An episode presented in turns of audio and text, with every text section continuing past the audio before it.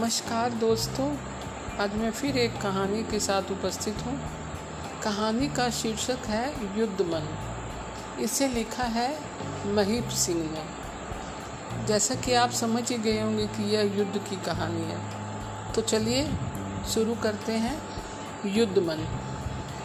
कोहली साहब के सामने 20 दिसंबर 1965 के पाँच अखबार पड़े हुए थे। सरसरी तौर से एक बार तो वो सभी अखबार देख चुके थे। चीन ने बहत्तर घंटे का नोटिस और बढ़ा दिया है। गुजरात के मुख्यमंत्री और उनकी पत्नी का हवाई दुर्घटना में देहांत। शक है कि इस दुर्घटना के पीछे पाकिस्तान का हाथ है। रक्षा मंत्री ने कहा है, हम चीन से पूरी ताकत से लड़ेंगे। सिंध और सियालकोट के सेक्टरों में भारतीय सेनाओं कुछ और आगे बढ़ी हैं। एक समाचार शीर्षक है क्या माओ कागज़ी शेर बन गया है? पाँचों अखबारों में घूम फिर कर यही खबरें। सुबह से यह दो तीन बार न्यूज़ बुलेटिन भी रेडियो में सुन चुके हैं। उनमें भी कोई खास खबर नहीं थी। अब वह उन पढ़ी हुई खबरों को फिर से पढ़ रहे थे। ब्रिटेन, चीन के अल्टीमेटल को बहुत गंभीरता से ले रहा है। रूस ने चीन और इंडोनेशिया को भारत पाक युद्ध से बाहर रहने को कहा है। पाकिस्तान बम, पाकिस्तान बमबारों के आक्रमण से 200 नागरिक मारे जा चुके हैं और 300 घायल हुए हैं। पाँचों अखबारों में और भी बहुत सी खबरें हैं। विदेशों की स्पोर्ट्स की, शेयर मार्केट की, लेकिन इन इन दिनों उन्हें ये खबरें बड़ी बेकार मालूम हो रही हैं। लगता है जैसे व्यर्थ जगह बर्बाद की जा रही है। आजकल कोहली साहब ज़्यादा से ज़्यादा लड़ाई की खबरें पढ़ना चाहते हैं। किस मोर्चे पर किस जवान ने कैसी बहादुरी दिखाई? किसे कौन सा चक्र मिला? परमवीर चक्र, महावीर चक्र, वीर चक्र। परमवीर चक्र तो अभी केवल एक ही सैनिक को मिला है, हवलदार अब्दुल हमीद। महावीर चक्र और वीर चक्र पाने वालों में से एक एक नाम उन्हें याद है। अखबारों में से ढूंढ ढूंढ कर उन्होंने इन सब सैनिकों के रैक और यूनिट का पता लगाया है। फिर ऐसे याद कर लिया है जैसे किसी परीक्षा की तैयारी में हो। आज के अखबारों में एक सूची और भी है। युद्ध में मारे गए अफसरों, सैनिकों की पहली सूची। उस पर उनकी नज़र अखबारों के पहले मुताले में ही पड़ गई थी। परंतु उन्होंने इस सूची को नहीं पढ़ा है। हर बार वह इसके आसपास से ही गुजर गए हैं। लगता है जैसे वे नाम नहीं है, बैठे हुए सांप हैं। पता नहीं कौन फन उठाकर उन्हें डस ले। यह सूची किसी अखबार में तीसरे पृष्ठ और किसी में पाँचवें पर प्रकाशित हुई थी जब उन्होंने अखबार को दूसरी तीसरी बार पढ़ने के लिए उठाया तो उन्हें याद था कि वह सूची किस पृष्ठ के किस कॉलम पर है। उस पृष्ठ पर आते आते उन्हें दहशत सी महसूस होने लगती है। अखबार पढ़ना है तो तीसरा और पांचवा पृष्ठ ही पढ़ना होगा। इन पृष्ठों पर बहुत ज़रूरी और बहुत रोचक खबरें छपी होती हैं। अखबारों के पहले पृष्ठ पर की खबरों में अक्सर विशेष अंतर नहीं होता, परंतु अंदर के पृष्ठों पर अखबारों के अपने संवाददाताओं द्वारा भेजे गए समाचार और समाचारों के अंदर के समाचार होते हैं। और जब जब अखबार दोबारा तिपाड़ा पढ़ जाते हैं तो वही कुछ तो पढ़ने की चीज़ होती है। परंतु वह उस सूची के पास से अनदेखे गुजर जाना चाहते थे।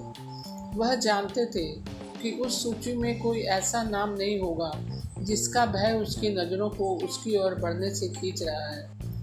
कैजुअल्टीज की लिस्ट तो बहुत बाद में प्रकाशित होती है उसके बहुत पहले ही संबंधियों को तार द्वारा सूचित कर दिया जाता है और उनके पास ऐसा कोई तार अभी तक नहीं आया है। वैसे कुछ दिन पहले एक तार आ भी गया था। सुबह सुबह उनकी बहन का फ़ोन आया था। पापा जी, बंसी की यूनिट से तार आया है। टेलीफोन के उस तरफ़ सांसों में दबी एक आवाज़ थी। क्या लिखा है? उन्होंने कुछ भी सुनने के लिए अपने आप को समेटा और इस तरह खड़े हो गए, जैसे बरसात में आदमी रेन कोट और गर्म बूट पहनकर निकल पड़ने को होता है। ही इज़ मिसिंग अच्छा टेलीफोन पर भयानक चुप्पी चिंता ना करें वाई गुरु सुख रखेगा।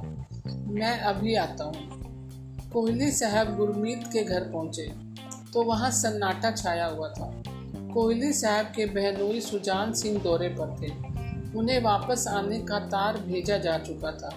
कुछ एक रिश्तेदार और मित्र घर पर आए हुए थे। सभी चुप थे।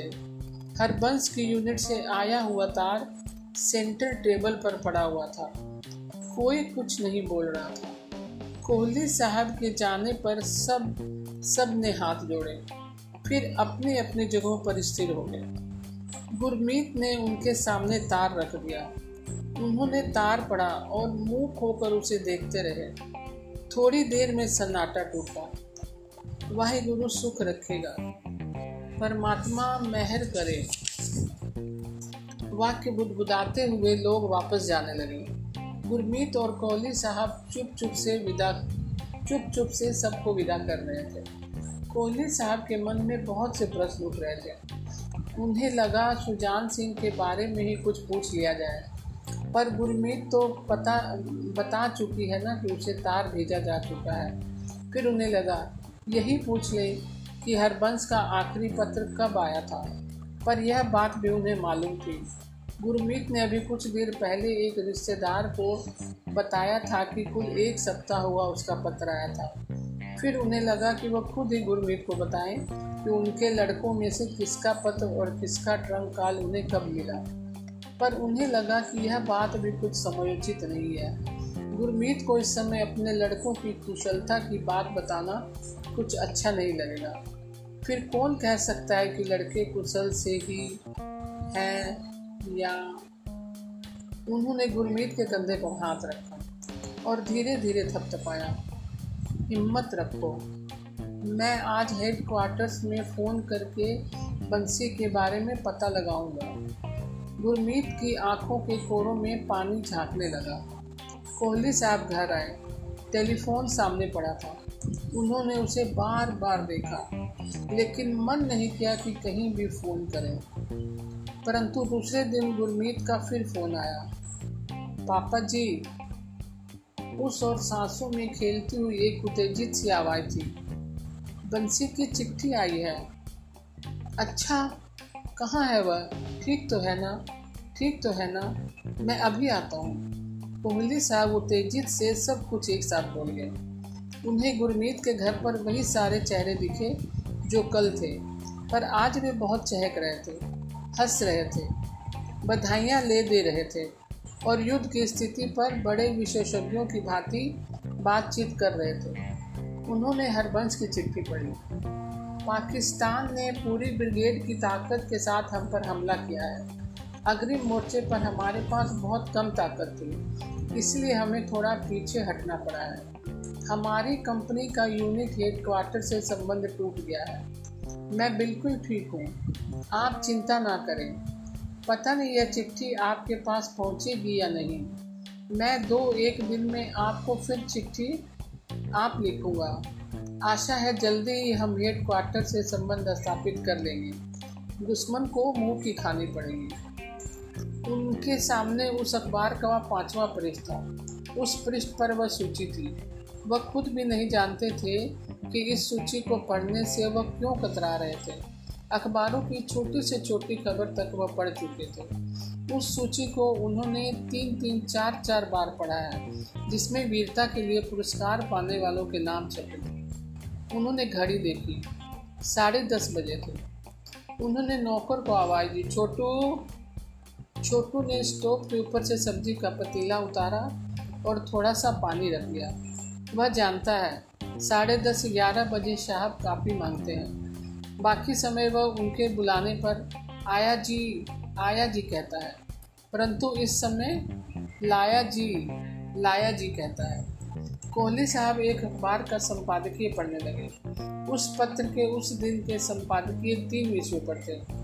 सुरक्षा परिषद में महासचिव को थाट की भारत पाक संघर्ष के संबंध में दी हुई रिपोर्ट पर विचार। राज्यसभा में मुस्लिम विश्वविद्यालय पर संशोधन विधेयक पर विचार। और सीमेंट पर से कंट्रोल हटाने की चर्चा उन्होंने केवल पहला संपादकीय पढ़ा, शेष दोनों छोड़ दिए। फिर वह पत्र के प्रमुख संपादक द्वारा भारत ब्रिटेन संबंधों पर लिखे गए मुख्य लेख को पढ़ने पढ़ने लगे। छोटू काफ़ी बना कर ले आया। पढ़ते पढ़ते वक्त वह काफ़ी पी रहे थे, सोच रहे थे। एनसीसी के लड़के भी इन दिनों काफ़ी काम कर रहे हैं। चन्नी तीन दिन से बराबर रा, रात की ड्यूटी पर जा रहा है। कल उसकी ड्यूटी सफदरगंज एयरपोर्ट पर लगी थी।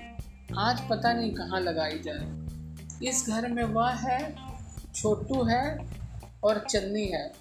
बस कितना भरा पूरा घर आज कितना खाली खाली है। पाँच बेटे तीन बेटियाँ। बेटों के बेटे बेटियाँ। बेटियों की बेटियाँ बेटे सब इकट्ठे हो जाते हैं तो हंगामा मच जाता है।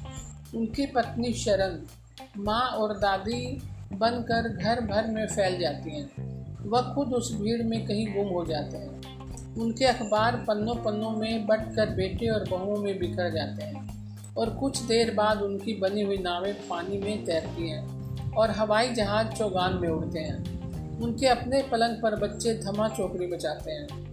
और साढ़े दस बजे वाली कॉफ़ी चीखने चिल्लाने पर भी उन्हें नहीं मिलती। फिर समुद्र तट से लौटती लहरें, लहर की तरह सब लौट आते हैं। उनके रिटायर जीवन की शुक्ष रेत फिर अपने अस्तित्व में आ जाती है। इस बार सरन भी घर पर नहीं है। वह मंझली बेटी गुड्डी के पास रांची गई है। उसको बच्चा होने वाला है। उसके दो बच्चे स्कूल में पढ़ते हैं। उसका पति जसवंत सिंह सिक्किम की सीमा पर तैनात है। सिक्किम की सीमा पर चीन ने अपना अल्टीमेटल बहत्तर घंटे के लिए और बढ़ा दिया है। बहत्तर घंटे बाद वहाँ भी लड़ाई छिड़ जाएगी। कोहली साहब ने तकिए के नीचे से एक कागज़ निकाला। एक साफ़ सुथरा टाइप किया हुआ कागज़। उन्होंने उस पर नज़र दौड़ाई। यह नज़र उस कागज़ पर सैकड़ों बार दौड़ चुकी थी। इसलिए वह जानी पहचानी राह पर सट सरपट दौड़ पड़ती थी। सबके ऊपर बेटों के नाम हैं। Lieutenant colonel Mahendra Singh Kohli, Kasur sector, major Surendra Singh Kohli, Lahore sector, major Narendra Singh Kohli, Poonch sector, captain Bhupendra Singh Kohli, Chhamb Jaurian sector, फिर दामादों के नाम हैं। मेजर खुशवंत सिंह चोपड़ा, कश्मीर के किसी जगह। Major Jaswant Singh Sani Sikkim. Lieutenant Pradeep Singh Anand, Lahore sector. उसके नीचे नाम है बहन के दो लड़के, सरन के मामा का। एक लड़का और एक दमाद कुछ और रिश्तेदार। वह सोचने लगे, सुरेंद्र का फ़ोन परसों आया था। नरेंद्र और भूपेंद्र की एक सप्ताह में कोई चिट्ठी नहीं आई। महेंद्र की भी दस बारह दिन से कोई खबर नहीं। वह तो बटालियन कमांडर है। कल मेहरा साहब कह रहे थे, कसूर सेक्टर में बहुत घमासान लड़ाई हो रही है। उन्हें याद आया गोपाल सिंह का चेहरा। शरण का चाचा लगता है। कह रहा था, इस बार की लड़ाई में हमारे अफसर बहुत मारे गए हैं। हर मुकाबले में अफसर आगे रहे हैं। महेंद्र का कोई पत्र नहीं आया। वह लेफ्टिनेंट कर्नल है। काफ़ी बड़ा अफसर। कल आए लोगों के चेहरे उनके सामने घूमने लगे। कल इतवार था। सुबह से कितने लोग उनसे मिलने आ रहे थे। सब पूछने आए थे, आपके बेटे तो अच्छी तरह है ना? और आपके दामाद, गुरमीत के बेटे, बड़ी खुशी की बात है कि हरबंश की चिट्ठी आ गई है। अब तो उसकी यूनिट से भी तार आ गया है। हरबंश की कंपनी के लोग अपनी यूनिट से आ मिले हैं। गुरमीत पर वाहेगुरु ने बड़ी कृपा की है। जब हरबंश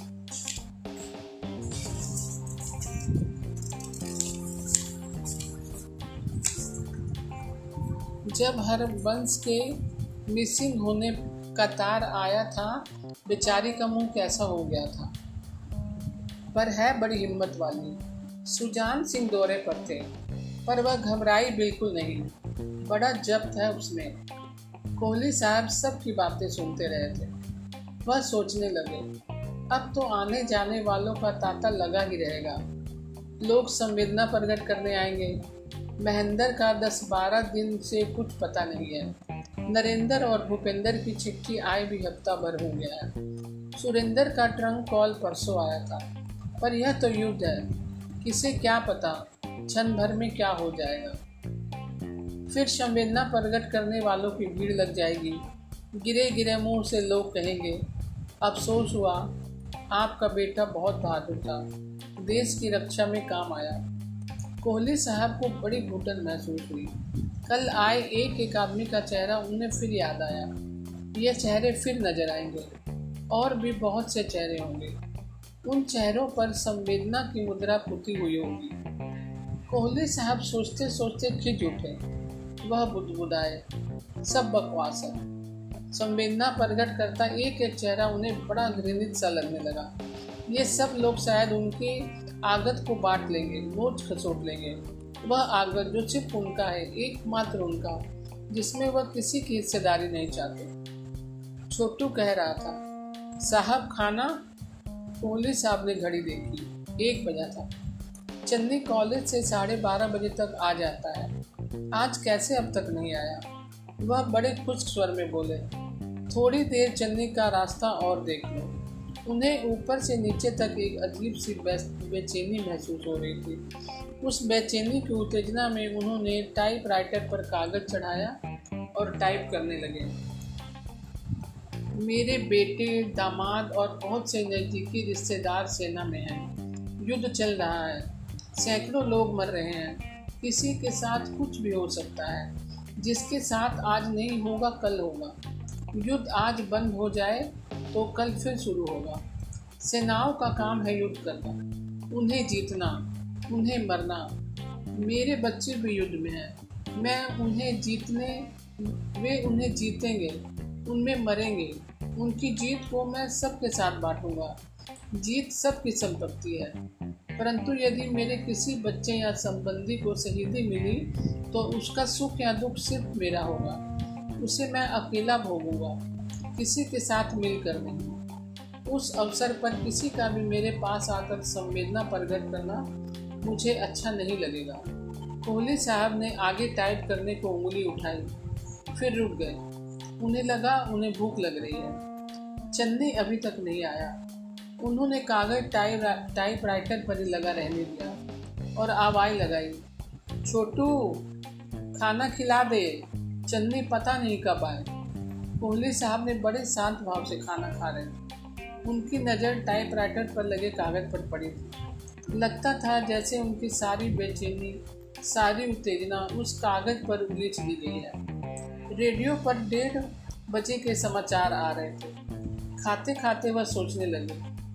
चन्नी की पर्सनलिटी बहुत, पर्सनैलिटी बहुत अच्छी है। पता नहीं एनडीए के इम्तिहान में कैसे रह गया। फिर उन्हें लगा चंदी थोड़ा लापरवाह है। जनरल नॉलेज उसकी बहुत पुअर है। वैसे अब वह एनसीसी के अंडर ऑफिसर की यूनिफॉर्म पहनता है तो जचता खूब है। और अब तो एमरजेंसी कमीशन खुल जाएँगे। उसमें चन्नी ज़रूर चुन लिया जाएगा। I am sure he will make a very good officer खाना खा चुके तो दोपहर को नींद लेने के लिए वह अपने पलंग की ओर मुड़े फिर उनकी नज़र टाइपराइटर पर लगे कागज़ पर पड़ी। नज़दीक आकर उन्होंने एक बार फिर सारा मजमून पढ़ा। उसके बाद टाइपराइटर में से कागज़ उतारा और टुकड़े टुकड़े करके बालकनी से बाहर फेंक दिया। तो दोस्तों, आपको कैसी लगी यह कहानी? मैं कल फिर एक नई कहानी के साथ उपस्थित होंगी। तब तक के लिए नमस्कार दोस्तों।